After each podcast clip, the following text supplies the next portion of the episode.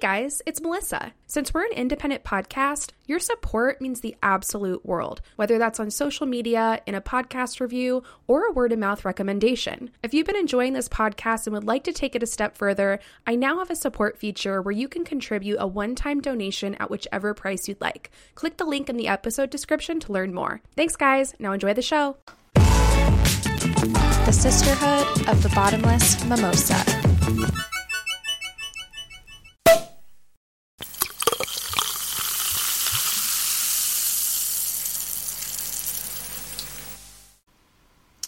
Hello, everybody, and welcome back to the Sisterhood of the Bottomless Mimosa. I am super excited to announce that today is episode 40, and that is a 4 0 if you didn't make that out. Um, very exciting, huge milestone, almost to 50. Gonna have to have a huge party when that happens. Um, but today's 40, and I'm fucking stoked. Um, for any new listeners, we are a podcast that celebrates awesome women and mediocre wine, which we enjoy because that's mainly all we can afford. Um, and if you aren't following us, be sure to check us out on Instagram at Mimosa Sisterhood, and we are also on Twitter at Mimosa Hood. Um, but I'm not really a Twitter fan, so you're probably best off following me on the gram. Also, we have a website, www.mimosasisterhood.com. There's a lot of good shit on there, so be sure to check it out. And I'm freaking stoked to welcome back one of our guests who we were already honored to have on the show for episode 36. And she's returning for the big 4 0. So say another hello to Kelsey McInnes. Hello! I am so excited to be back and excited that I got to come back so soon. I really weaseled my way in there. I think I jumped a few people in line. well, that's what happens when you are a roommate of the owner of the podcast for almost a decade. I am in for life. Yes. Um, and I'm excited that I'm here for the big four zero. I didn't even realize that would be I, the case. I know it's pretty exciting. Um, it's funny because ever since I like opened the platform for guest hosts, I am overwhelmed by the amount of people that are actually interested in doing this.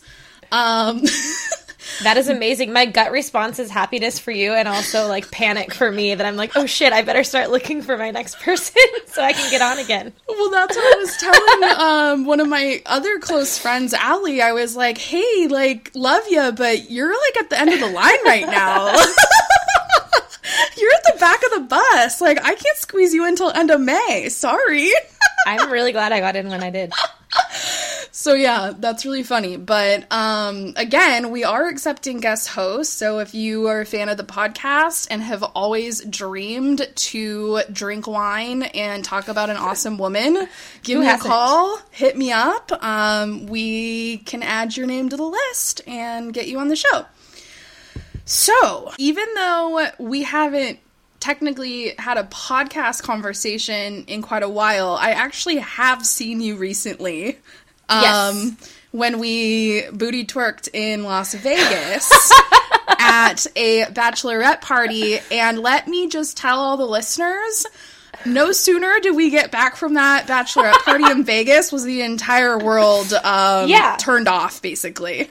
Yes. It's like one moment we were raging balls in like the party, you know, town of the Touching entire all world. the dirty poker chips and nasty slot machines. In and out of gross bars, eating food Yep. on the side of the road. Like we're, I mean, we were in Vegas and literally we Walking got home. home barefoot.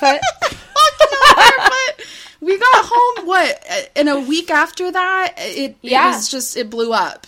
Yeah. So, um, and and then everybody lost their jobs. So I'm like, Yes. what in the fucking world just happened? like, Mm-hmm. how did that happen? Like, literally, we were all out living a great life, and then we got home and everything exploded. Yeah, I was thinking about that um, on my walk today, and as I was thinking about my my person that I'm talking about, and just like these big historical events that people live through, and just imagining that, like you know, one day in 20 years or whatever, we're going to be telling our children about this fucking pandemic that we lived through. And not to say that people haven't lived through much worse, but like it's certainly nothing that I ever expected to to see. It's bizarre. Well, I was really surprised because I I think this actually changed literally today, but over the past month, it looked like in San Francisco the beaches were still open. And in LA, they've been completely closed for a month. And if, like, mm. literally the bike path is closed, the parking lots, the sand, the water, everything, and people that have been caught, like, surfing are getting fined up to, like, a $1,000, I think. I didn't realize that. Yeah, Yeah. they closed all the parking lots at the beaches and I think the the sentiment there which I can appreciate is that, you know, they're saying shelter in place and you are able to go outside to get exercise in places that are walkable for you. And it sucks because the beach is walkable to tons of people that live close by, but people that don't have abused it and now it will be closed for Well, everyone. so like literally everything in LA is locked down from Yeah. parks to, you know, uh, trails to hillsides Mm-hmm. to beaches to literally everything. And so, no joke, people are sunbathing on like Oh, the I tiny, the teeny saw that on tiny, your Instagram. the tiniest little patch of grass that exists on the Oh other side of sidewalks like it's a thing i'm seeing it all the time and i'm going like on these daily walks around the neighborhood to get Yeah. vitamin d and i'm like oh there's another sunbather on the sidewalk like it's there's nowhere else to go without getting fined a thousand dollars Yeah, that is bonkers. So speaking of sunbathing, I moved to this new apartment back in October and now, you know, the times changed and it stays light out really late and I have learned that during the like amazing witching hour from like 4:30 to 6:30, I can lay in my bed and sunbathe. what no joke. I have this big ass window and just get like the most like beautiful, blinding, bright, warm sunlight from the west just like beaming onto my bed. And it like lines up perfectly that it only really hits my legs, which is like my shins forever white. I need sun on them all the time. so every now and then I'll be watching TV and be like, oop, gotta take my pants off. Time to work on that tan. gotta get my sunscreen on yeah. oh my gosh that's hilarious Um, but yeah, I mean, people are resorting to crazy things. I mean, it's going to be weird for a while. Like, I went oh, to Oh, yeah. a nursery last weekend, and it was an outdoor nursery, and I went to go pick up some herbs and vegetables, and. You know, just looking around at all the people in the nursery, there's such a wide range of coronavirus person. Like, Sure, how they- how they feel about it, Who yeah. just has like a face mask on and is like browsing the plants. And then there's like you know, the people with the face mask and the gloves and like looking sketchy. And then there's like a lady who's standing there by the fucking orchids and she's in a full blown hazmat suit. Like, and also has those emergency room, like, doctor scrubs around her shoes. Oh my gosh. And I'm just You know- like, um, for real? I hate when I see people with the gloves on because there's so much data that says that does nothing and is pointless. So I'm pretty like I carry my hand sanitizer, I wipe shit down, but I'm not like obsessive about, you know, going into a store and like, oh my god, someone touched this, I can't grab it. Um, Yeah. But there definitely are people that that feel that way. Well, and then the other thing that's like starting to really fucking get on my nerves is like these people out in the neighborhood who are also either walking or going on a run who literally act like they're afraid I'm going to murder them by just being there. like literally today before this recording I went on a walk down Main Street and there's a million fucking people out walking Yeah. right now. More people that have ever walked in their whole lives are walking right now in the middle of a quarantine. And I don't wear my mask when I'm out walking in the neighborhood. Yes. I, I understand Um, that. And it's not mandatory where I'm at. We're only supposed to wear masks when we go inside businesses. But I come across these people on the streets who, the minute that they see me, I get this like instant look of just like horror.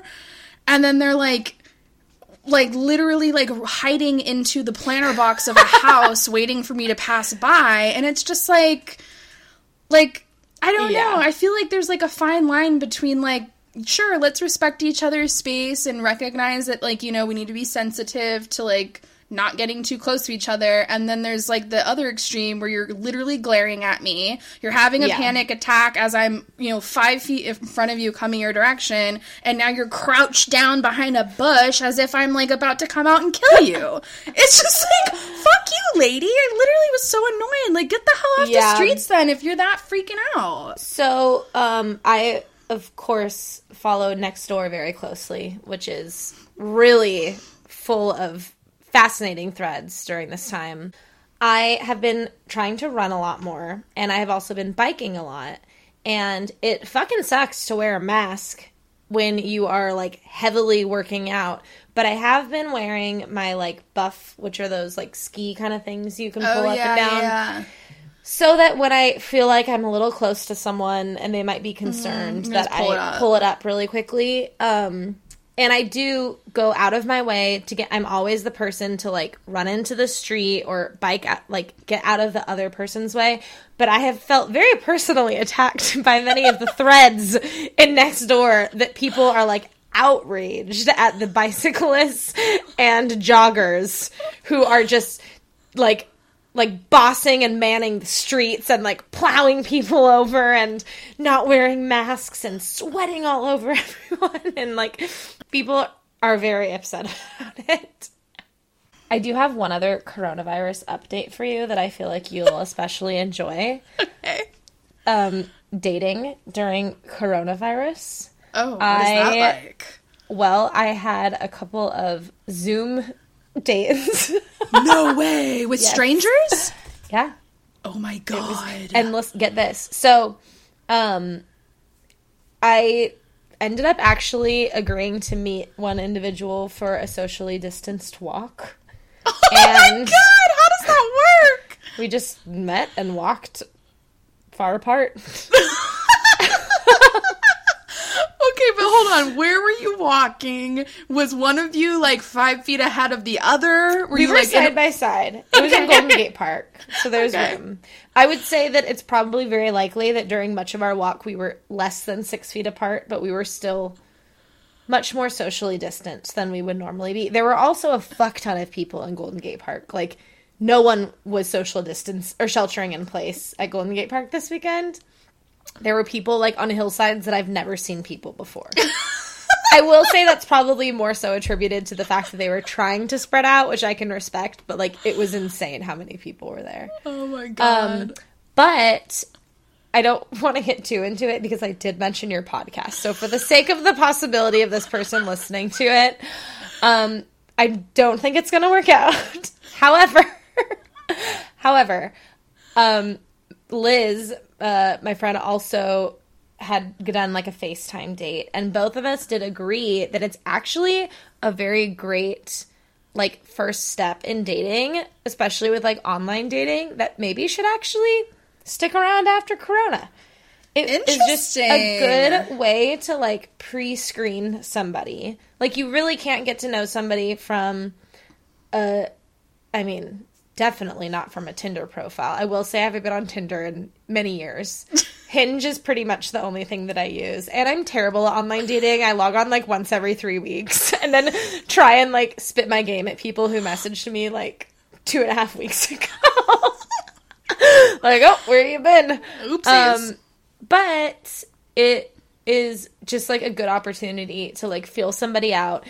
Don't have to get all crazy dressed up. Don't have to like easy out, right? You're not like having to come up with an excuse to leave if you're at like a restaurant Yeah. or a bar. Um, yeah, I was totally a proponent of it. I was really hesitant at first, but when you meet someone for the first time, there's always this like kind of like physical tension, right? Like, is something going to happen? Are you going to kiss or something like Yeah. that? And maybe you're going to go home together. I don't know. Not going to happen here. And- but what I find interesting is that I have definitely been in positions, and it goes both ways, where you're either like really into someone physically, but you get to know them more, and you're like, "Ooh, no, I'm not about you." Yep. Like I feel like the like someone's personality actually changes their physical appearance or your physical attraction to them. So on the flip side of that, maybe you meet someone online and you're not like initially like super attracted to them, and if it were in person, you might feel like, ooh, like the pressure of like, oh fuck, is he mm-hmm. gonna try and like make a move on me? Yep. I'm not sure how I feel about that. But maybe over time you actually like build that relationship and start to feel that way about them, right? Kind of Who like the reality show Love is Blind. Oh my god, Hannah tried to get me to go on that. It's like, bitch, are you out of your fucking mind? I'm. She, she was like, "Why?" I was like, "I actually have no problem with like the entire concept of it, but I will never go on television to broadcast my love experience." Do you remember when I tried to sign Nikki up for Married at First Sight and I filled out like 90% of the online application? God. that reminds me, unrelated but also funny. When Hannah and I were in Portland for um, my like 28th birthday, I think a couple years ago, she took a naked fit picture of me in the hotel. Like nothing like raunchy, but I was like had champagne and was like getting ready. And then we were at lunch later and she was like obsessing over making a match profile for me for like match.com, which I was like I'm not 40. Like we're not there yet. but she was adamant. And then she tried to jokingly like fuck with me, like she was making that naked photo my profile picture, and she did. Oh And, like- my god. It was only I'm sure like a matter of like minutes before we realized, but like for a brief moment in time, I had a match profile with my naked photo. Oh well, let's hope that doesn't suddenly resurface 10 years down the line. yeah, and don't do any weird naked shots for your Zoom chat because everyone can take screenshots these days, okay? if anyone out there is going to online date, just remember that shit's not just in real time. Nope, it is not. Well, should we dive into the wine review? Oh yeah. Oh man, this is going to be a long episode. We're not even there yet. we could do the wine review quickly. yeah, let's do it. You can go first. Okay, so I have recently been trying to kick up my rosé wine game. Love a good and I rosé. don't I really don't know shit about rosés. It's it's not my specialty. Mm-hmm. So I just randomly grabbed this one at the store based off how cute the label was. And I honestly didn't even read a single word on the label other than the fact that I saw it said rosé wine and that was all I needed to know. Now, if I had read it, I probably would have been, you know, prepared for how sweet it was going to end up being. Um, but you know, I'm enjoying it enough for a sweet rosé, which isn't typically my go-to wine. But for my starter out like rosé wine, it's not horrible. So I'm drinking Free Rain by Free Spirit Wines, and it's a right, let's see that. California wine. Ooh, I do very much like that bottle. It's super cute. It has all these super cute flowers on it. Um, and according to the label, this is more than a bottle of wine. It's a conversation starter, a crowd pleaser, a statement. I mean, here we are. It's it sounds right. Oh, we're not done though. Oh, please carry on. You're ready to impress, and you've got free reign to do it your way. So that's what I'm drinking. Some free Okay. reign today. And I actually um pre-gamed before the rosé with a blackberry white claw. Okay. And I have to admit, blackberry white claw and free reign rosé wine pair very well together. It sounds like a, a match made in heaven, really. It really is. well, tonight I have another grocery outlet favorite. so, for any of you who may have missed episode 36, you can tune in to hear all the tricks of the trade to purchasing your wine at the grocery outlet. One of those tricks is seeing how much that wine previously cost before it was discounted. Yep. And the other is the use of the Vivino wine app, which I'm a big fan of because I know nothing about wine. So I actually went to grocery outlet this morning. I had a we have um, a work conference call every Thursday that's like an hour that's just my CEO giving updates that I don't participate in. So I use it as a time to like run errands or like go on a bike ride while I listen to the phone call. So I was like, oh, I'll go to UPS. I need to drop something off, and then I'll go to grocery outlet and get my wine for tonight.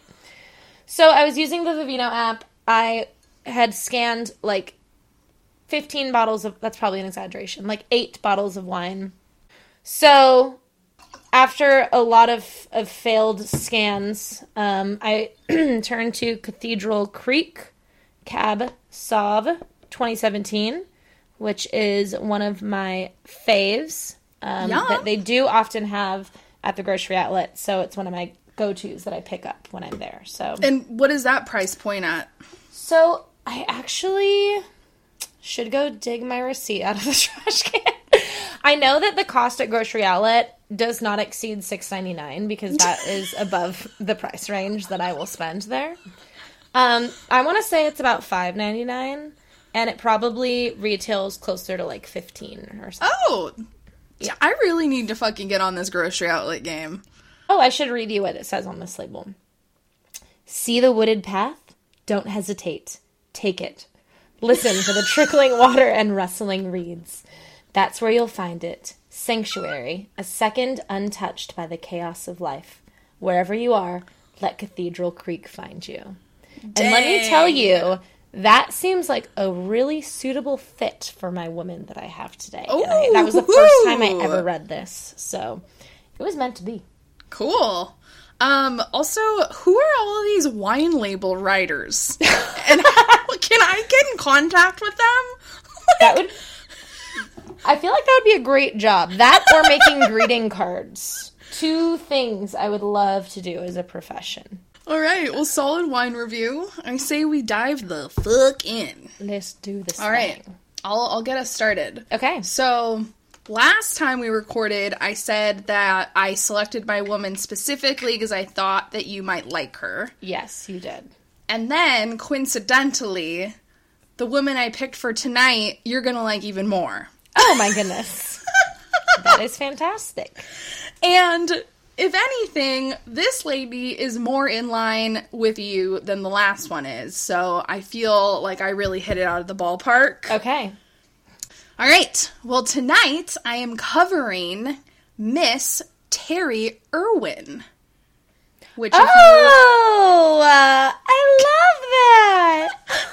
you, you can recognize by the last name, um, she's an American Australian conservationist, an author, and the owner of Australia Zoo, who is most famously known for being the widow of the crocodile hunter, Steve Irwin. Hell yeah. All right, I'm here for this. And the reason why I'm covering Terri Irwin is because a few weeks ago, I was like a weekend day, and we were at the house, and we were like bored to death, and there was nothing on TV and mm-hmm. nothing to do. And somehow we stumbled upon like an entire day's marathon of Crocodile Hunter. but it was a um like a remembrance tribute. Yeah. And so it was Terri and this other dude who was like his partner and best friend and they were basically the hosts of this tribute series and they were like going back to old episodes and watching clips of the episodes and then her and him would like comment on like oh i remember this episode deet to deet dot to dot. Oh my god look at steve here. So it was like really cool because it's it was actually filmed of like terri in today's time Yeah. kind of reflecting back on like them when they were in their early 20s and like you know getting started into crocodile hunter and just kind of reflecting on all the good memories. And i'd like i guess i mean i've always known who steve irwin is but i don't think i ever watched like a lot of his crocodile hunter television show um and that I don't think I really have either. well, he's crazy. like, I mean, I think like you know when you see like snapshots of like clips of him, you're like, oh, that guy, that funny Aussie guy, that crazy guy in the khakis, always saying Yeah. funny shit. But like actually watching episodes, he did ballsy ass shit, and like we watched like ten of them in a row. I know what I'm doing this weekend. so it was really funny. And then after our marathon, I was like, Terri's freaking cool. I want to know Hell more yeah. about her, and I want to cover on the podcast. I'm really excited you are because honestly, when you first said her, I actually thought you were talking about his daughter.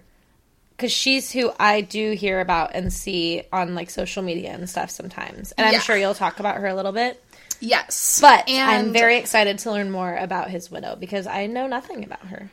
Yeah, I didn't actually know anything about her either, and she is a fucking badass. Fuck yeah. And I love that. I mean, you have to be to be married to Steve Irwin, right? Hell yeah.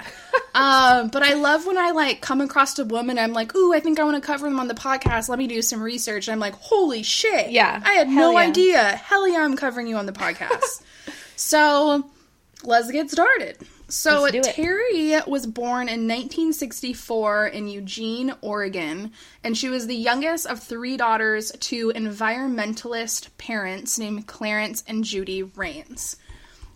Terri recalls growing up as a free range kid, which is partly why I picked the free reign rose wine. Brilliant.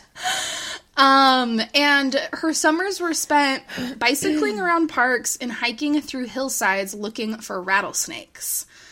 Her family owned a trucking business, and her father would frequently bring home injured animals that he found along the highway during his travels. So, naturally, this kickstarted Terri's lifelong commitment to saving and rehabilitating wild animals. He literally would like see roadkill and like throw him in the back of the truck and bring him home to help them. Um, so in 1982, at 18 years old, somehow Terri was able to purchase her first house in Eugene, Oregon. What?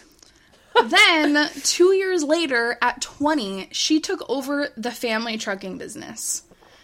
Two years after that, at 22 years old, she started her own rehabilitation facility called Cougar Country to re educate and release predator mammals such as foxes, raccoons, bears, bobcats, and cougars back into the wild.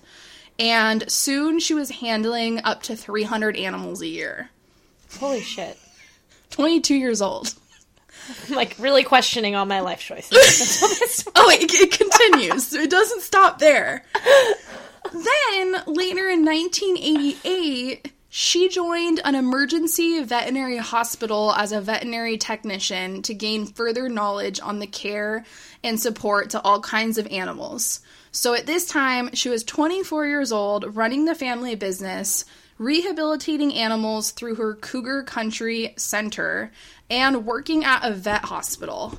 And in addition to these three massive responsibilities, she also had 15 cats, several birds, and a handful of dogs. Amazing. But if that wasn't crazy enough, she would donate her like personal pets mm-hmm. to a children's zoo that would get set up in the park. Oh my god. So she'd be like, "Oh, here are my 15 cats. Like toss them into the zoo for the day and like have them there for the kids to, you know, look that. at and play at." um, so in 1991, she went on a tour of Australia, um, specifically to go check out some of their like wildlife rehabilitation centers. And while she was visiting, she had the chance of running into Steve Irwin, um, whose father had founded the Australia Zoo.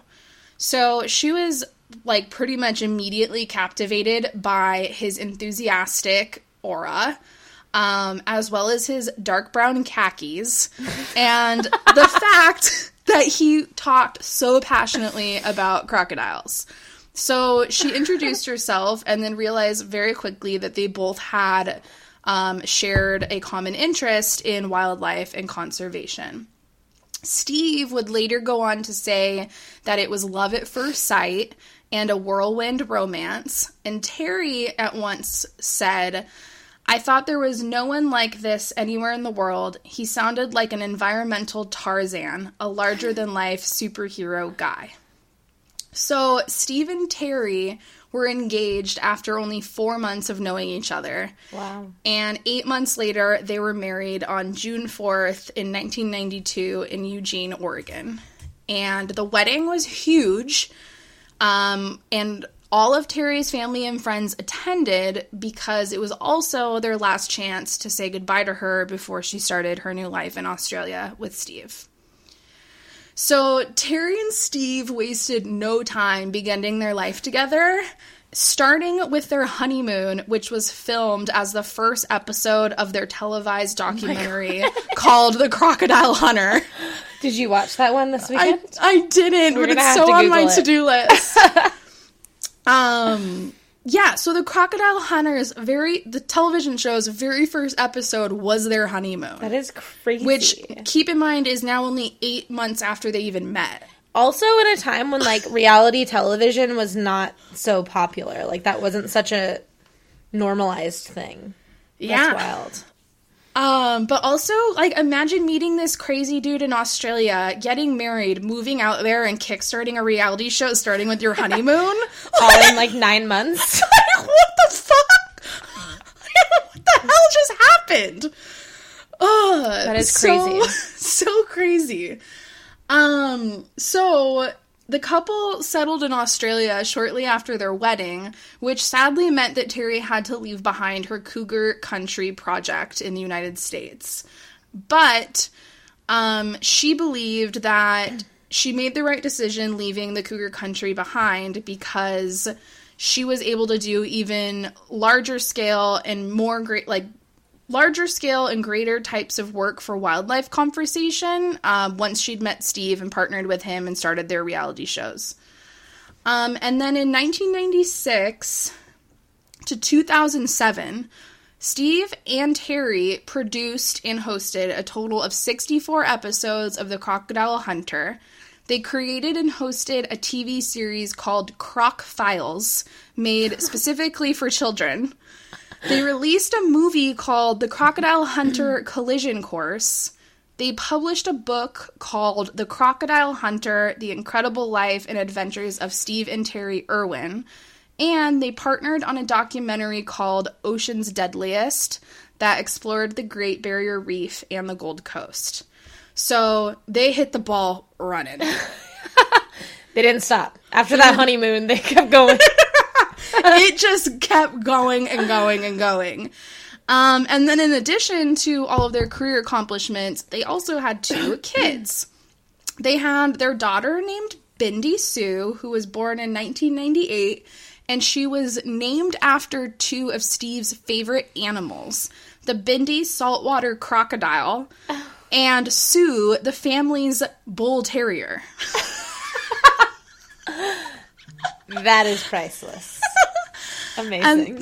and then in 2002, they had their son Robert, who sadly I don't think had any cool. I was just gonna say Robert. What the fuck? I know, and I feel bad because I was like trying to find more stuff about Robert, but he was just so young when all of Yeah. this was happening. So he's sadly kind of not really much a part of the And- story. Sorry, what year did you say he was born? He was born in 2002, Okay, so like and. Bindi was born in 1998. Got it. So, needless to say, the Irwin family's wildlife shows brought the Australia Zoo to center stage, attracting visitors from across the world.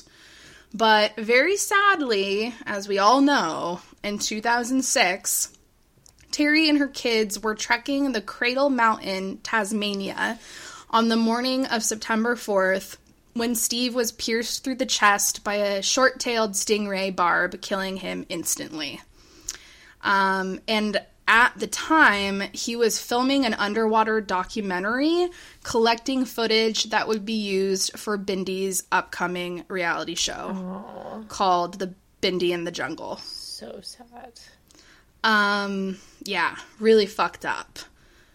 So, Steve's death is believed to be the only fatality from a stingray that's ever been captured on video, which Terri allegedly destroyed before the public or any of the family members would ever be able to see it.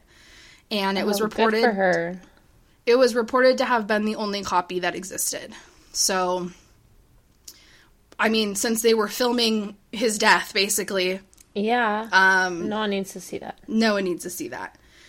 So, Terri made Steve's memorial service open to the public under the condition that those who wish to attend would need to donate to Steve's Wildlife Warriors Fund. She planned for the service to be held at the Kroc Museum, a, a 5,000 seat open air amphitheater that Steve had built at the zoo. At the funeral, Terri was too upset to speak and remained very close to her two year old son, Robert. Oh my gosh. But her eight year old daughter, Bindi, did get up to speak. And she talked about the love that she had for her father, which resulted in a standing ovation from the crowd. Her eulogy was televised worldwide to an audience of more than 300 million viewers, and she was voted the televised moment of the year. Wow. Terri stated that apart from some assistance with typing, Bindi had written the speech all by herself. And she was eight. She was eight. Wow. And I thought long and hard about looking up that eulogy, and I made mm-hmm. the executive decision that I did not want to read it. yeah. I'm like, honestly, I think I would literally break down in tears. Oh my gosh. And can't- I yeah. just don't even want to even see the words out of an eight year old's brain about the tragedy of losing our father, especially when he died filming something that was meant for Yeah, her. that shocked me. I never knew that that that's what he was doing when it happened. Yeah. That it was for her documentary. I I'm like, you know what? I'll take Yeah. the internet's word that it was a great eulogy. Yeah. I don't want to. I, I no, respect thank you. that. Yeah. No, thank you. So later that same year in 2007, uh, Terri published a memoir called My Steve that detailed her relationship and marriage to Steve Irwin, which I literally want to buy like immediately. like I I'm like these these two are like literally power couple, like dream couple. They're so great. They're so in love and like more to come about that in the story, but like I am so curious to know even more about their strong relationship and would love to hear it out of like Terri's perspective because I couldn't even imagine. Yeah. As soon as you referred to him as like an environmental Tarzan or whatever, I was like, where do I find me one of those? Right? Terri, help a sister out. your next trip should be Australia maybe. Might have to be. Um, after Steve's death, Terri picked up right where her and Steve had left off because it was what she had promised she would do. Many years later, she was interviewed on the topic and was quoted to say, We had a deal that if he died first, I would keep everything going. So it was never really, Am I going to do this? But it was more, Oh my God, I am actually going to have to do this. And I was to be completely honest, so very afraid. So Terri worked endlessly to complete her and Steve's ambitious plans for Australia Zoo, which involved a ton of conservation projects, a wildlife rescue hospital, the creation of a worldwide wildlife fund, and moving forward with Bindi's television show, which included many scenes of Steve that were filmed prior to his death. Wow. So she basically buried her husband and was like, I have to live out his legacy starting today. And that's what she did. um, she ended up winning the 2007 Queensland Telstra Business Women's Award. I don't know what that is, but it sounded good. I'll take your word for it. Business Women's Award. I don't know. It sounds good to me. Um, in 2008, she signed on to a three year research program in correspondence with Australia Zoo, supporting the Marine Mammal Institute of Oregon State University, funding two $250,000 research projects on humpback whales. Ooh. Do you have a humpback whale tattoo? Um, it's a blue whale. But Oh. I still like the humpbacks. I see them way more frequently here. Do you um, really? Yeah. Well, not like I see them all the time, but um, back in 2017, I think, not shitting you, I could be like driving down um, Lincoln Boulevard, like from the bridge down to Baker Beach, and within a minute of looking out at the ocean, I would see spouts and be able to find whales. It was So crazy. for like two months. It was nonstop.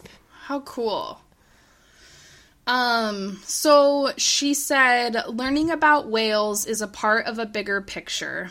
Our oceans are in jeopardy, and the more research we gather about whales, the more knowledge we have to help us save, protect, and preserve our delicate oceans. In 2009, she became an Australian citizen, and the ceremony was held during the Steve Irwin Day celebrations in Australia Zoo Crocoseum as a tribute to her husband. She was later made an honorary member of the Order of Australia for services to wildlife conservation and the tourism industry. And 13 years after Steve's death, Terry has achieved everything the couple was set out to do. Some of these achievements include the creation of the African savanna at the Australia Zoo, the Wildlife Hospital for saving Southeast tigers, Sumatran elephants, and Tasmanian devils. Since becoming a widow, there have been numerous rumors about her romantic affairs, some as obscene as her dating Hulk Hogan. in fact, it seems as if the media in general is more interested in Terri's romantic life post Steve than literally anything else she has going on. the endless list of things I've already named off that she's been working on over the past, Sure. you know, decades that he's been gone and all the accomplishments that she's achieved. Um, the tabloids, the media, people just literally only care about who the hell she's seeing That sounds Um, about right. they've come up with some of the craziest list of guys. I think one of which was um fuck, I wish I wrote it down, but I was like fuck that, who cares. But anyway, it's been crazy. Hulk Hogan was the weirdest, which is why I I needed Yeah. to reveal that. Anytime that she's interviewed, it's one of the first things that they ask her. Oh my So God. that's, just so really obscene. really obscene about our society and what what Yeah. people prioritize as of important information in people's lives. Um, but in 2018, Terri told People magazine that she hadn't dated or had a relationship since her husband's death. And she was quoted to say, There's always the potential to find love again, and that's a beautiful thing. But I had my happily ever after, so I'm doing okay. Oh, I love Um, that. And most recently, in 2018, Terri and her kids, Bindi and Robert, created their own reality show based on their life at the Australia Zoo. The show is called Crikey! It's the Irwins. Crikey! and after a successful first season, it was renewed for a second season that took place, I think, in October of 2019. Um, not sure if it's going on for a third season, but that's what they've been up to. Um, also, Bindi got married. Oh, I Not did sure not if you know that. I did not. She actually got married. I think it was like four weeks before the planned wedding date because of the coronavirus. Smart girl. So her and her husband, who I believe is a professional wakeboarder, Oh, um, they seems like a good match. yeah, they had to speed up the wedding and they had an impromptu, teeny small wedding with just friends and family. And now she's married. And so, last I heard, I think their brother Robert, outside of him being on this new reality show with his family, he's a photographer. Um, and as of today, everybody is alive and well and enjoying their moments together. I love that. I And that's it. I feel so interested and curious about the rest of the the Irwin family now. I know, huh? I'm I'm excited, and also just Steve Irwin. I really like. I've always known who he he was, and I've seen you know some of his stuff. But like you said, I've never really watched his show. Like Well, so I have a renewed interest in. So another interesting, like how I had mentioned before, I really couldn't find a ton of information on Terri, Mm-hmm. and so I literally had to Google Steve to be like, To okay, let me bits. read your whole life story to see what I can pull about Terri from it. So I actually had to get a lot of that my info from him. Um, and I really like there were a lot of things that I want thought about discussing, but I didn't want to make I didn't I wanted it to be Terri. Yeah. And I didn't want it to be I, I mean obviously I brought up Steve a lot and talked about things about him, but I really didn't want him I didn't want him to overshadow Terri. Yeah. But one funny thing that I read about that I think is worth mentioning because it's just hilarious to me is that for the most part, everyone fucking loved Steve. They thought he was the man, this and that. But he did have a couple of uh, issues. um, one of which being people have quoted uh, as the second coming of the Michael Jackson dangling baby blanket over the balcony, where he was uh, filmed. I don't. I think it was a. I think it was one of one of his television shows or a documentary or I don't know what it was, but he had like brand newborn baby Robert and he was holding him and like dangling him over an alligator cage. A little a little Lion King action. Yes! and people were pissed. Oh like my went God. crazy. And he almost got like sued a bunch of money. People tried to like claim child abuse cases.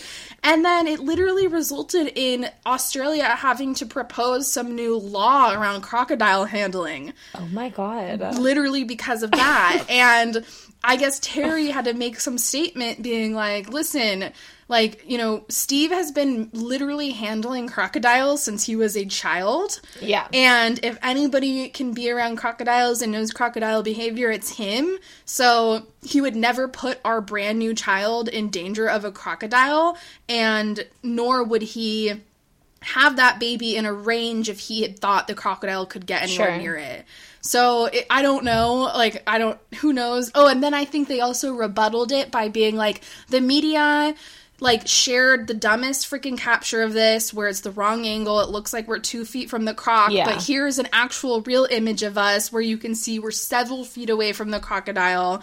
We were nowhere near it. Like fuck you guys. Um, but I thought that was hilarious because they were coining it as the really second coming of the, of the like Michael that. Jackson blanket dangling. And I was like, oh, that's so funny. When did that happen? Like When did he dangle wouldn't the the, baby? Irwin wouldn't the Irwin thing have come first? When did Michael Jackson dangle the baby? Oh, I don't remember. I have no clue. I feel But like it was either Steve, it doesn't matter, I'm just Steve Irwin died in 2006, so I it had to have remember when been the before that. yeah, when the Michael Jackson stuff was, but that's hilarious. So yeah, that's Terri. I It's love it. The I, most I could find about her life. But the one thing I do want to say, which I think is very telling, is that if anybody was going to be able to take over the Australia Zoo after he died, it was fucking Terri. yeah, fucking 18 and running her own rehab center and shit. like the amount of things Yeah. that she conquered on her own as a Yeah. woman, a young woman by herself, you know, before she was what, 24 years old? Like it's ridiculous. I was just trying to figure out was how old would she have been when he died? She couldn't have been um like in her early 30s. well, let's see. Um Yeah, she wasn't old. I mean, yeah, so it's just remarkable how much she did before then and then was able to to do following his death is she was 42 actually. Oh, and okay. right now Well, I think she's 55. Okay.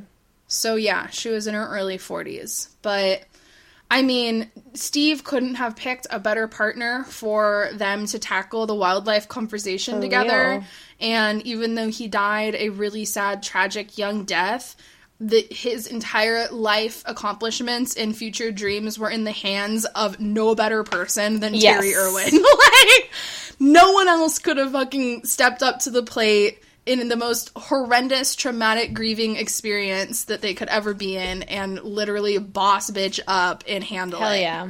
while taking care of two young children on her own and her whole family in the United States. It's like Amazing. she's she's a very strong woman and I have major respect for her. Um, and also just love that, you know, she wasn't just some person that baby backed off of Steve Irwin.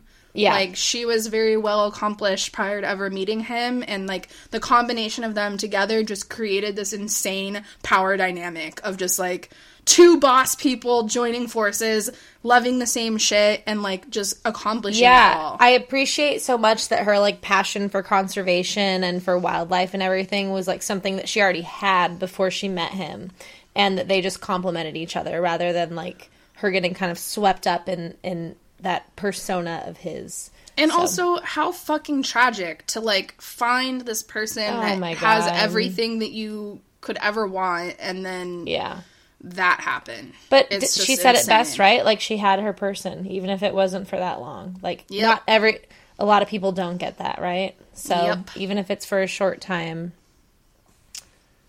That's awesome. Pretty good, Miss Terri Irwin. Um, let's cheers to Terri. Cheers to freaking Terri. Cheers, Terri. So I'm actually really excited to guess Terri's sign. Okay, let's see what you got. and I have only one answer. And so if it's wrong, I don't know where I'm going to go. And I'm again using my dummies.com astrology science. And I've drank quite a bit of wine up until Good. this point. But um, I am, my guess is that she is a Taurus. Nope. Damn it. okay. Uh, okay, okay. You aren't too far away. My terms- next guess, I think, would be a Capricorn. No, but that's a fantastic guess. Oh God. Okay. The problem is I don't know enough for those comments to like hint in, at anything for me. I wouldn't guess it at all. I probably would have guessed Capricorn too. I think that's a fantastic Okay. guess. Or maybe I would have said Sagittarius because she's so free spirited and adventurous. Let me try one more based on my two word trait description that I have here. Um, I guess I'd say Aries, maybe. no. No. Okay, just give it to me. she is a Cancer. Her birthday was July or is July 20th. Um, but honestly, I don't really I don't really feel any particular cancer signs from her based off of the description of her life that I've given. All right. That was awesome. I like her. Um, I do too. I'm I'm definitely gonna get Irwiny this weekend. Okay. I have really done some damage. I'm about halfway through my wine bottle, Listen, it happens. and I'm gonna drink some mo. I have blacked out on the podcast before. I'm like a little nervous. I'm like, you know what? That's what it's all about. I was like, don't say anything stupid. Don't drink too much. I'm like, Do it. I will edit out anything sketchy. Okay. I literally I didn't know I blacked out on my podcast, and then when And I like, had- I don't remember any. I didn't remember half of the things I was saying was in the it? episode. What episode was it? Probably like one of the earlier ones, With like CJ. around eight or oh something Oh my like god, that. that's so funny. Okay, should I start? Yes, sir. I feel like mine might be very long and boring after yours, Just bring but you can edit me as as needed. And also, I literally got chills when you brought up who you were going to cover because my person is also a huge player in conservation and What? environmental movement and ecology and so like it could not be more perfect. love it. so, it. I am going to cover a person who I am familiar with. I've always heard her name because I studied environmental studies and geography. I had to, I did read her very famous book, what which I'll cover um, in college, but now being a more mature adult, definitely feel the need to revisit it. Now you're being tested on, you Um, have to read it in a day. yes, yes. So this is a person who I've always like been familiar with the name, but I've never known that much about, except for kind of like when she really came to fame later in her life. So I am going to cover Rachel Carson, most famously known as author of Silent Spring, which is a book that came out in the 1960s.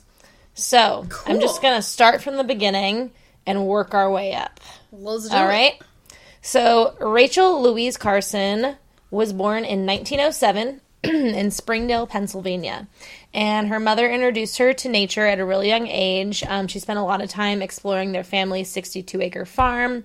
And she also loved writing. So by age eight, she was writing books. And I meant to investigate this more and I did not. But she was actually published by age 10, which I thought was fucking insane. um like children's books. Yeah. So like all of her writing was often about like nature and particularly the ocean. So also got chills when you talked about um Terri's passion um for the ocean and the sea. Um, so she went on to college at Pennsylvania College for Women, and she originally studied English, but she ended up changing her major to biology, and she graduated in 1929. So she ended up going on to John Hopkins University and graduated with a master's in zoology in 1932. So she wanted to go on to get her doctorate, um, but in 1934 she had to leave to get a teaching gig to support her family during the Great Depression. So uh, a few years later, or just the next year actually, in 1935, she's only 27 years old. Her father dies suddenly, worsens an already difficult financial situation because of the depression, and she's left to take care of her aging mother.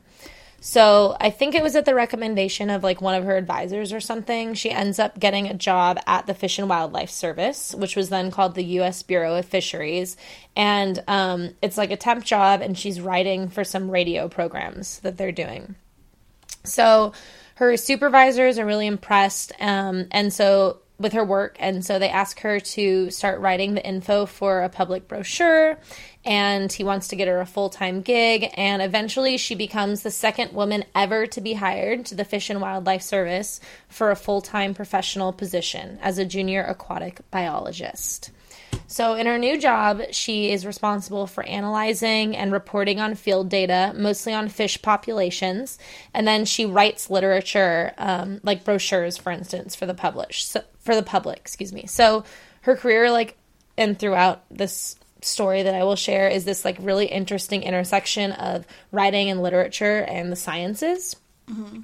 Um, so during that time, um, she also starts writing for the Baltimore Sun and other newspapers. So she's like slowly becoming recognized um, around kind of her area.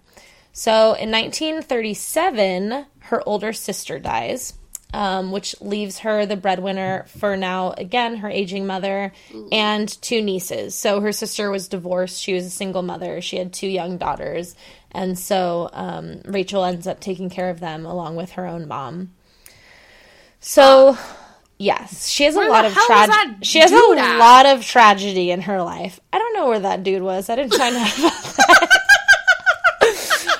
He has a family to take care of. Also, was kind of surprised that someone. I mean, I guess in the United States, I don't really know much about it, but I feel I just heard something recently that like in Italy, I don't think divorce was even legalized till like the 1960s or something, Oh, which is bonkers. Apparently, her sister had been divorced. Don't know where the dude went, but he wasn't around. Um, so over the next couple years, she does end up getting published, um, and she writes an essay that eventually becomes a book. It's called Under the Sea Wind. It gets excellent reviews, but ultimately, like, poor sales and kind of just like dwindles away. But by 1945, um, she ends up supervising a small writing staff at the Fish and Wildlife Service. And by 1949, she becomes chief editor of scientific publications. So in 1950, the next year, she publics she publishes a book called The Sea Around Us, and um, she's basically someone I- can quote as saying it. She describes the science and poetry of the sea. So it becomes a huge success, and it kind of throws her into the public eye. And people are really surprised that a woman would write a book about the sea. It's something that's always been like associated with like men and sailors.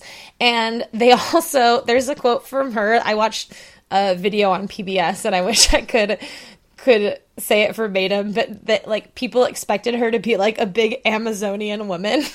What? because she had this like affinity and like like appreciation and connection with the ocean but she was actually like a really petite and like pretty and soft spoken woman. And so when she got thrown into the limelight people were really like shocked by her physical appearance. Um so anyways this this book becomes a huge hit. Some of um the chapters end up published in like scientific journals in the new yorker and it ends up staying on the New York Times bestseller list for 86 weeks, which is a new record at that time. Wait, and, And- you said that it was more of like poetry was the book? Yeah, it describes the science and poetry of the sea. So, like, one of the things in her book, um, Silent Spring, which people really like commend her ability on, is like people often write about science in a way that can be alienating to people that like aren't scientists, right? And that she was also a really beautiful writer, and so she had this like profound way Yeah, okay, of writing about science in a way that was actually really like beautiful and poetic, and so it connected with a much larger Mm-hmm. audience. Got it. So, two years later, the book wins a national award for nonfiction, um, and they actually end up republishing that first book that she wrote called Under the Sea Wind, which was had good reviews but like didn't really do well on the shelves, and it becomes a bestseller because she's like hit fame now. So, because of these two book sales, she's able to quit her job um, at the Fish and Wildlife Service, and she starts writing full time. So in 1953, she starts library and field research on organized organisms in the Atlantic shore. So again, she's like really fascinated with the ocean. She's doing a lot of like tide pooling and looking at at creatures that you'll find off the coast of the Atlantic. And in 1955, she completes the third volume of what people call like her sea trilogy. Um, and this was called The Edge of the Sea. And it was really about like life in a coastal ecosystem. So, over the next few years, she starts kind of working on various writing projects, and slowly her interests start turning to conservation. So, 1957, that tragedy that I was talking about, one of those nieces that she had raised since the 1920s ends Oh, no. up dying at the age of 31. So Carson, now 48, adopts her four or five year old, can't remember, or like read different oh sources. God. But yeah, so now Carson has adopted her um, grand nephew. I don't know what that is. but her niece's son. And so, and she's still caring for her aging mother, who now I would imagine is probably, you know, close to 70 or so, maybe older. Um, and so they end up moving to Maryland and they spend the next year or so kind of just like preparing and rebuilding their life there. So again, that was in 1957. So now I'm going to jump forward to 1962. This is where things really hit the public eye and probably what Rachel Carson's most famous for. She publishes her book Silent Spring, which is an environmental science book documenting the adverse environmental effects caused by the indiscriminate use of pesticides. So Rachel has always been aware of like the balance of nature and this idea of ecology that like all living systems work together and affect each other and she's always understood kind of the dependence on nature by animals and humans. But this was also in a time of like huge technological advancement. So people were like all for like man's control of the world and the environment. And so Rachel's vision was often like not not kind of taken or welcomed, I guess. Um, so Rachel had been concerned about the use of synthetic pesticides since the 1940s. So for over 20 years now, it had been something that she was aware of, and there were other scientists that were looking into it as well.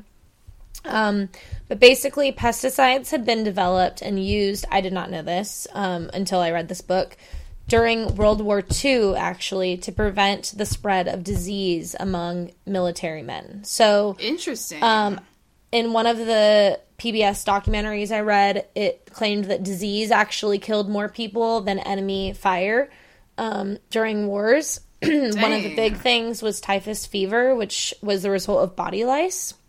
Ooh. And so, yeah. And so, um, in 1939, right at the beginning of World War II, a Swiss chemist discovered that a um, specific insecticide called DDT would kill insects and kill lice and eliminate typhus fever. I'm going to try and read to you what DDT stands for, and I feel like it's going to be pretty comical. I was practicing earlier today. Um, so DDT is dichlorodiphenyl trichloroethane. That actually was better than I thought it was gonna go. Unless someone corrects me and is like, "That's bullshit." Um, so Rachel took issue with a number of pesticides and insecticides that were being used, but DDT is kind of like a heavy hitter in her book that she focuses a lot on. So after World War II, and they were like, oh, DDT is amazing. Look at all these insects and pests that it kills. They started using it on farmlands, and they were commercially using it at a massive scale. And um, it ended up in this like incredible crop boom. And so everyone's like, oh my God, this is wonderful. We should use this stuff everywhere. So from 1945 to 1955, the US went from spraying 125 million to 600 million pounds of DDT every year. So Ooh. they're airily dropping this um, from planes over not just farmland, but over private residences and public lands as well. And people have no way to to oppose it or stop it. And so there were, But they there were- know it's happening. Like they're seeing, they're like walking. Yeah, they're the seeing like, it. Oh my god, something's like falling from the sky Yeah. from a plane. Yeah, and so I mean, a lot of people though I think were under the impression that this was like a healthy and positive thing for them. Yeah. But there were also a number of individuals who were like concerned and upset, and there were actually lawsuits brought um, against like Big Ag that were ultimately um, lost, but actually did play a role in Rachel Carson's um, Silent Spring book. A lot of the like information that was presented in those lawsuits was used. So when the landowners did bring lawsuit, they lost, but they were granted right to gain injunctions against like future issues that would happen, I guess, future injunctions. Um, but or to gain injunctions against future damage. So I don't know exactly if that means like stopping future spraying on their own lands, but whatever the case, it was like, yeah, this happened and that's that. So Rachel started to become concerned. Again she had already kind of like had this on her radar for like 20 years. Um, and she would write to magazines kind of to um, write exposés and like bring this to light. And she was often turned down bec- turned down because these were like huge chemical companies um, you know it would be like going up against like exxon or Yeah. something today and um, magazines didn't want to lose their advertisers so basically most of the the mags and um, newspapers would turn her away because they just didn't want to be involved. So, in January of 1958, Rachel Carson receives a letter from her friend Olga Huckins, who lived in an area of Massachusetts where the state was trying to get rid of mosquitoes. And they had used planes to spray a mixture of fuel oil and DDT all over the area. Like imagine if you're in your backyard and like a plane just comes by and is like air bombing you with fuel oil That and happened pesticides in LA. that happened like a couple months ago What? here in LA. I did not know that. Yeah, all over a like a lower income children's like preschool. Oh my God. Yeah. Of, Well- of- it was like I think it, I don't remember what jet line it was, but Delta actually. I think it was Delta and they were flying into LA and they were going over like Baldwin Park or some some area that's like you know, uh, not the nicest neighborhood in Los Sure. Angeles County. And they had some fuel issue. So they opened Oh, okay. the tanks and dropped all the fuel, and it Oh, literally landed my on a school. that was out at preschool, and the kids were covered in oil crying. That is insane. Yeah! So the reason for this is a little different. Um, still fucking nuts. Um, I'm gonna have to Google that. After People are pissed. phone. There's lawsuits. It's a whole thing. That is insane. And when they did it, did they just expect that it wasn't going to land on anyone below? That they, they were like basically over? were like there was nothing we could do we had to get rid of the fuel so this is what we did and it's really unfortunate it landed on an entire preschool or something That is bonkers. okay. so so Olga writes to Rachel and says that they've sprayed all this stuff all over like her land around her home and they claimed that it was harmless, but the morning after the spraying, she finds a bunch of her favorite birds dead outside of her home. And the spraying hasn't even killed all of the mosquitoes. In fact, like later that year, there's even more than there were before. And so Huckins writes to Carson asking if she knew someone in Washington who could help to prevent future spraying because she had worked for the Fish and Wildlife Service, which is um, a federal agency. So it was pretty much like this letter from uh, her friend Olga that kind of inspired her work on this on what would become this four year project uh, to write this book that would later be titled Silent Spring, in which she basically set out to gather examples of environmental damage and human illness attributed to DDT. So, what was really unique about Carson, kind of what we touched on before, is that she knew how to present scientific information in a compelling way. She knew that all things existed in this balanced ecosystem, and she knew how to write about them really eloquently. And so, ultimately, I think a big success of her book was that she was able to reach a much broader audience of mm-hmm. people who kind of connected the science also with this like emotional connection that I think we all have with nature. So, um, as her research progressed, she ends up finding tons of scientists who are already doing work to document the physiological and environmental effects of pesticides. She also took advantage of her personal connection with government scientists who supplied her with confirma- confidential information. Um, I heard on one of the uh, documentaries that I listened to that some people actually lost their jobs for sharing um, some of their like insider info with Rachel.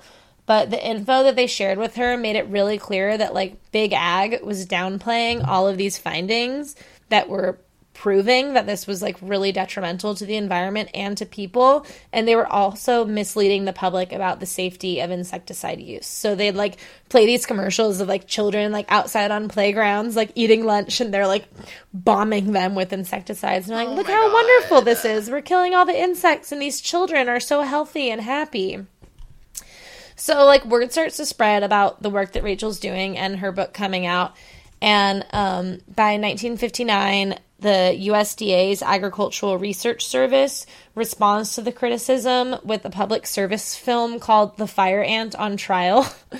and they're basically like criminalizing all of these like pests that like the fire ant for instance that are present in the United States. Not to say that the fire ant is not a pest, but um the fire ant but Carson characterized it as flagrant propaganda. Like they it was like just that it was propaganda that was just like meant to instill fear into people about like the threat of these insects and ignored the dangers of spraying the pesticides and the threats that they pose to human and wildlife. Um and so that also uh, was the same year, which again is just kind of to make a point that these were issues that were happening. Um, it, it happened at the same time as the Great Cranberry Scandal, which is when an, between 1957 and 1959. Um, crops of U.S. cranberries were found to contain high levels of the herbicide aminotriazole, which caused cancer in laboratory rats, and the sale of all cranberry products was halted. dang Um, so I mean, just like goes to show, like this wasn't something that Rachel was just making up. Like these were real things that were happening and um, causing threats to the environment and to people. Um, so by 1960, she had investigated and documented hundreds of individual incidents. So again, she was getting information from scientists who were studying the effect on like bird populations and on fish populations and on human illness. And um, she ended up deciding that the book would be named Silent Spring.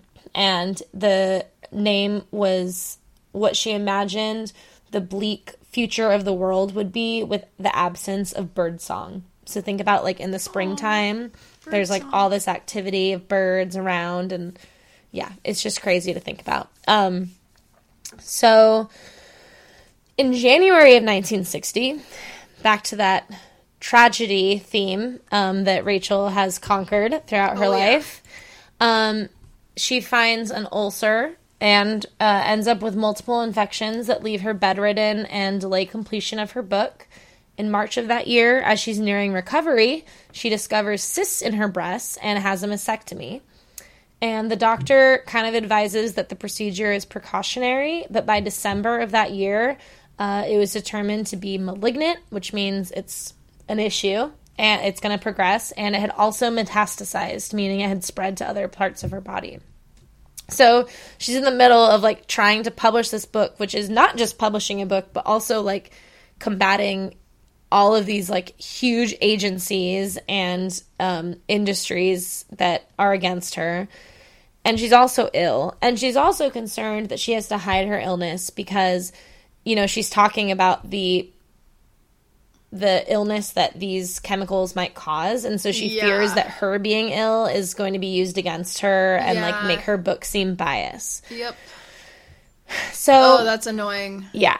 So the main argument um, of Silent Spring is that pesticides have detrimental effects on the environment. Um, she argues that they should more properly be termed biocides because their effects are rarely limited to the target pests.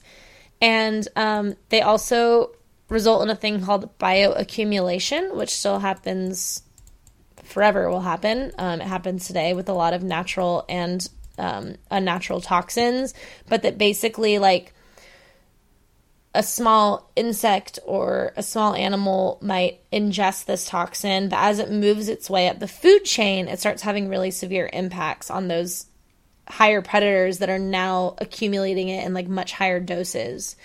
Um, and then, as I touched on earlier, she also accuses the chemical industry of intentionally spreading disinformation.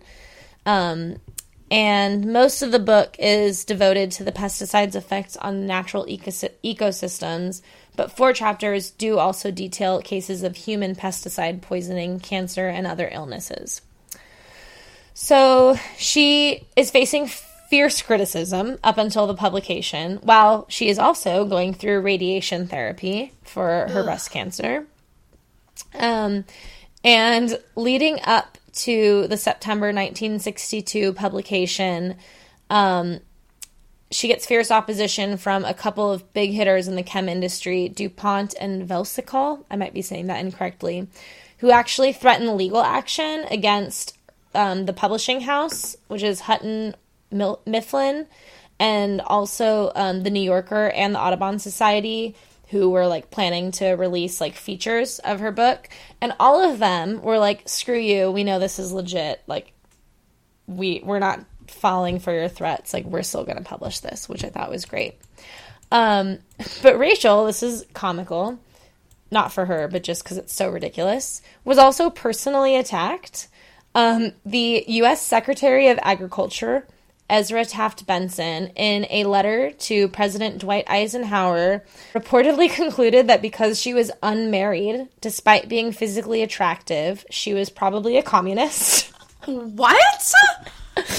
I tried to find more information on that. That was all I had. But absurd. Um, that same individual was also quoted as saying that he wondered why a spinster with no children was so worried about genetics. um, she was called a hysterical woman by many people, and one ag expert um, was also quoted saying to a reporter, "You're never going to satisfy organic farmers or emotional women in garden clubs." Wow. So, what fucking psychos. Yeah. So, despite the fact that she had a scientific background, um, her soft demeanor and just her being a woman made her subject to a lot of scrutiny from all the like cocky, arrogant assholes in the chem industry. What But- a shock! The silver lining in beauty is that all of this campaigning against her actually ba- backfired and increased public awareness of the potential pesticide dangers and like totally boosted her book sales. so Incredible. it was all good for Rachel. Um, pesticide use became a major public issue um, after her book, and especially after she went on a CBS Report TV special on her book that aired um, a few months later in April of 1963. Uh, reaction from the estimated audience of 10 to 15 million individuals were overwhelmingly positive and uh, the program ended up kind of igniting a, congr- a congressional review of pesticide dangers and the public release of a pesticide report by the President's Science Advisory Committee. And in one of her last public appearances, she actually testified before JFK's Scientific Advisory Committee, and they issued reports in um, about a month later of six, in '63, pretty much backing everything that she had said in her book. Wow. Well, that's awesome. Yes. But not awesome. Weekend from cancer. That next year she became ill with a respiratory virus. Um, in February of 64, she found out she had anemia, and ultimately she ended up dying of a heart attack in April of 1964, only in her late 50s. So, what's crazy is that she died just like two years after this book was published. That is nuts. But her legacy lived far beyond her and still is is present today. Um, one quote I have here says, "Silent Spring altered the balance of power in the world. No one since would be able to sell pollution as the necessary underside of progress so easily or uncritically." And so she's basically credited for her immense contributions to the deep ecology movement and the overall strength of grassroots environmental movement since the 1960s. It's interesting because a lot of people say she is very influential in the rise of ecofeminism and just feminism in general, but a lot of people that knew her closely would say that like she didn't really see herself as a feminist. She just saw herself as a scientist who happened to be a woman. Um, but probably her most direct legacy to the environmental movement was the campaign to ban the use of DDT in the United States. So, um, basically, years after her book came out um, and kind of set the foundation, the Environmental Defense Fund was created, which is a nonprofit that's dedicated to preserving the environment. And in 1972, uh, after a number of lawsuits were brought against the government um, to establish a citizen's right to a clean environment, the EPA issued a cancellation order for DDT uh, based on its adverse environmental effects to wildlife as well as potential human health risks. Crazy. So, super long, but I have a couple other things to add. Get One on it. thing I feel like I have to acknowledge because I did read it is that this shocked me. I've never heard this before, but many conservatives actually blame Carson for the loss of lives. The reason being that after DDT was banned, um, number of deaths caused by malaria in other countries such as Africa increased immensely. And so a lot of people blame Rachel for that. But what is important to note is that, again, Rachel Carson died just two years after this book came out, and she never actually called for an outright ban of DDT. The argument that she made was that even if they did not have adverse environmental side effects, their indiscriminate overuse was counterproductive. It would ultimately create an insect resistance to the pesticides and it would make them useless in targeting those populations. And so her issue wasn't necessarily with their like presence, but with the the irresponsible and like rash use of them. Um, but oh, so this is actually a quote that I have from her. It said, It is not my contention that chemical insecticides must never be used. I do contend that we have put poisons and biologically potent chemicals indiscriminately into the hands of persons largely or wholly ignorant of their potentials for harm. We have subjected an enormous number of people to contact with these poisons without their consent and often without their knowledge. So again, she wasn't against it entirely, but Yeah. the irresponsible use of it was what she took real issue with. But just to note, in 2006, the World Health Organization, which we have been hearing a lot about lately, actually announced a renewed commitment to fighting malaria with DDT, mostly in Africa. So it is still used um, in some places in a more responsible manner now. Are they using it to kill off all the fucking locusts out there? Um, well, I think it's mosquitoes because of malaria, but I I don't know its impact on locusts.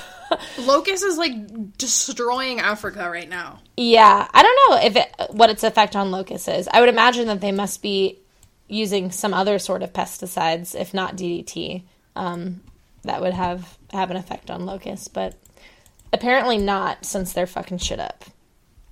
it's like bad. And then my last little shout out that I wanted to make to myself and my work is that um, Rachel Carson actually has some connection in a way to um, the work that I do. So I work for the Golden Gate Raptor Observatory, and we um, monitor the fall migration of raptors through the Marin Headlands.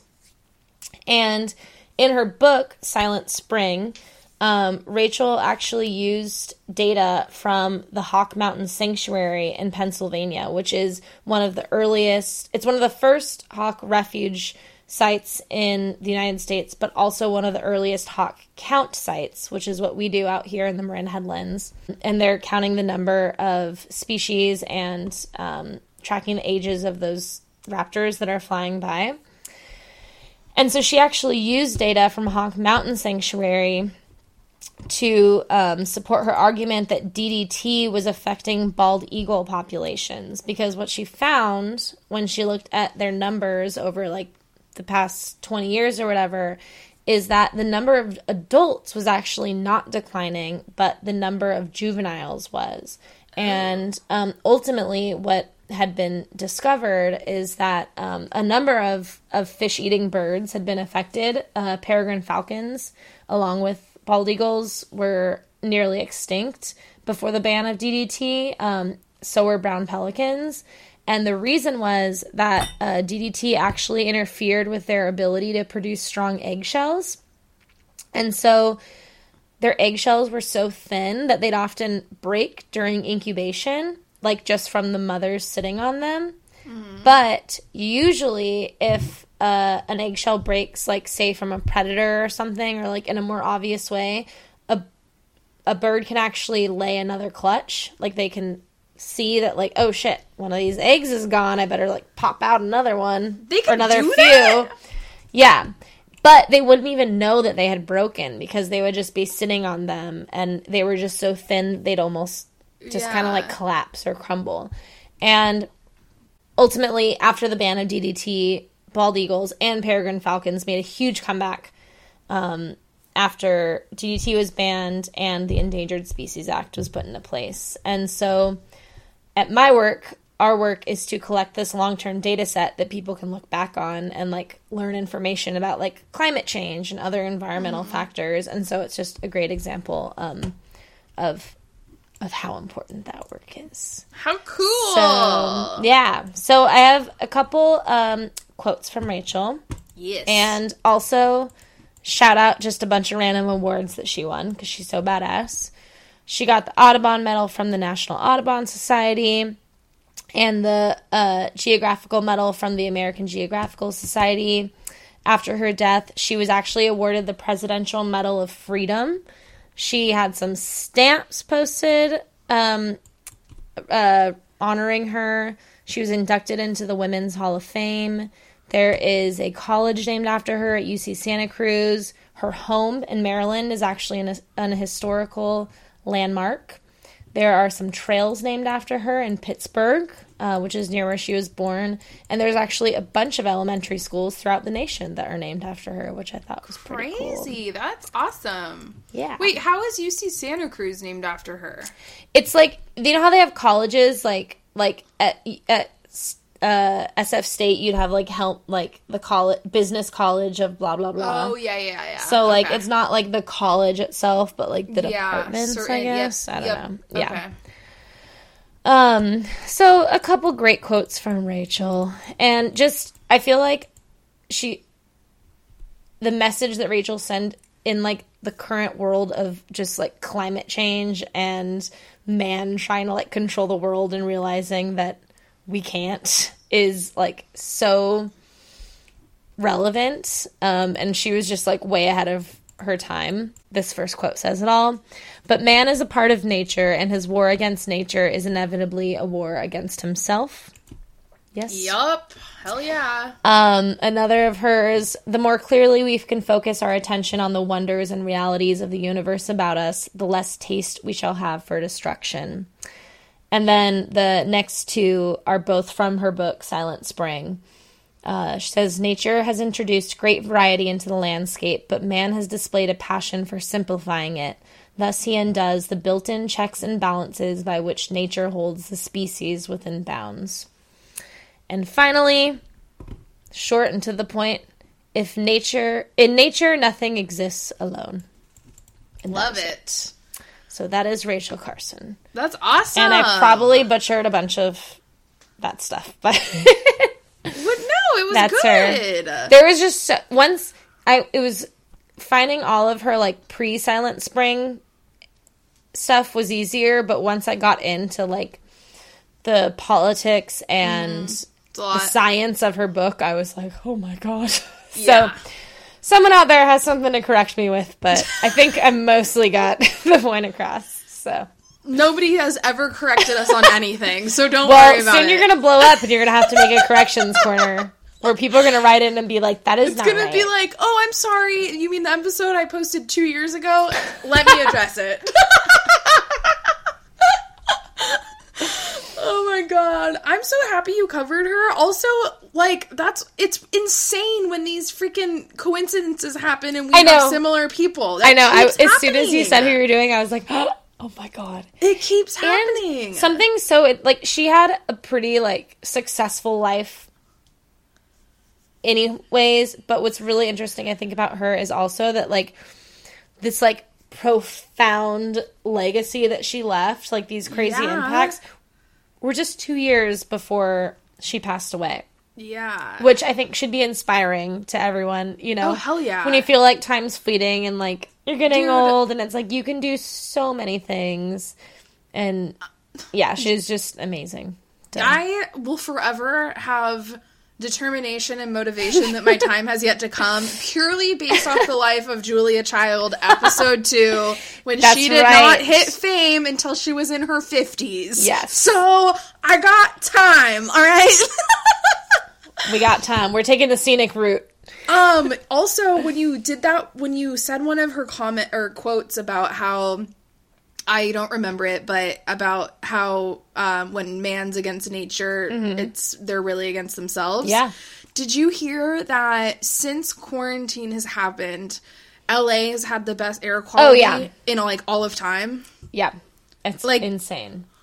Honestly, that alone should be a massive wake up call that, like, we do not all need to be wasting our lives sitting in fucking traffic to move from one location to the next. Yes. To just destroy the environment. I will we're at it. say quarantine fucking sucks, but I do really truly hope that we come out of this with like some lessons learned and some some lifestyle changes that we can all adopt like myself 100% included. Like just saying how I used to go out all the time. Not that I was you know driving taking my ubers and and my 38 bus but um but just to like step back like for me i thought that quarantine would be like holy shit like i can't be social like what's going on?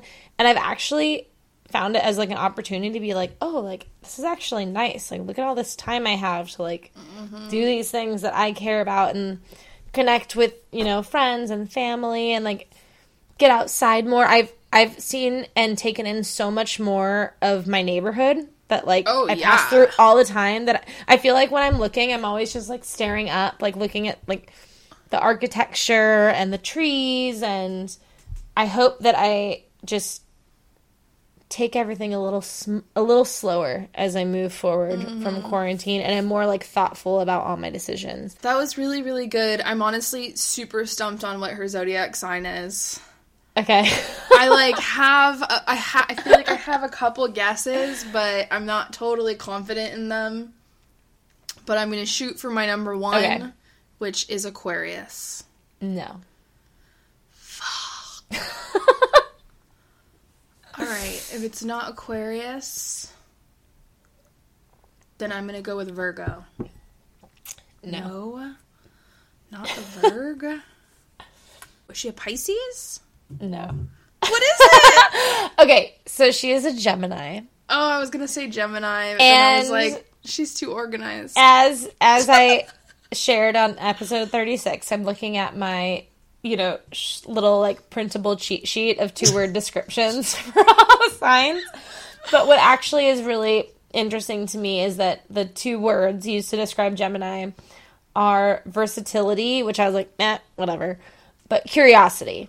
And that's what struck me is that like I feel like everything that Rachel did was like inspired by her curiosity of the natural world and like the way that the world exists and works.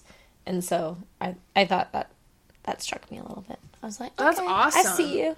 So when you were in your major in college, was she like the queen of the the the topic or the category? So I definitely had to read Silent Spring in college. I don't barely remember any of it. I don't even know if I read the whole thing, to be totally frank. Um, a little disappointed in myself. But yeah, I've always known who she was. Um, she actually, this is interesting, at the um, Cal Academy, where I used to work, the California Academy of Sciences. I still actually pre quarantine work there giving tours sometimes.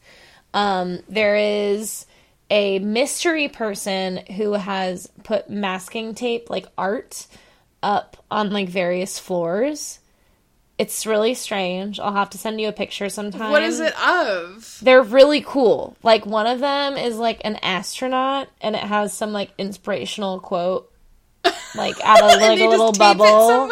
Yeah, it's like this masking tape, like intricate art, and no one knows who it is, which is They don't get caught while they're standing there putting some like. well. That's the thing is they wall? obviously must do it when like no one's there, which is like who is this person? Like, are they a, a custodian or like it a security, like someone there, who works right? at night? Yeah, but like because people are there, like there's security staff and there's custodial staff, and I mean. You could get into the building at any time, I guess, if you have your badge and like security's like, why are you here? I don't know. So I imagine there has to be like a couple people who are who do know who it is, but it's like a total mystery. It's fascinating. it's like blue painter's tape. These like beautiful, amazing pictures. Weird. And one of them is Rachel Carson. Like he literally made a tape picture of her face. um, Yes. Yes. What the fuck? I'm not shitting you. That is insane. To send me. Um, Do a I need to find. I don't know if I do. I'll try Okay, and find it. That would be great it. for the I need- gram. yes, I need it for the gram. Hunt this shit I mean, down. I've definitely taken a picture of it at some point in my life, so I'll have to to see if I can track something down. Or if you like texted it to somebody, it might still be in that text chain. Yeah. Um so yeah, she's definitely like a heavy hitter in the environmental world. And it's funny because my boss um gives like an orientation every year to like new volunteers and he has a whole spiel about Rachel Carson and Hawk Mountain Sanctuary and the data that she collected there for the book. So How cool. um, yeah, she's badass.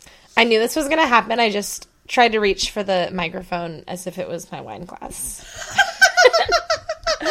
it's not. Well, So that means it's time to go. oh my god, that's fantastic.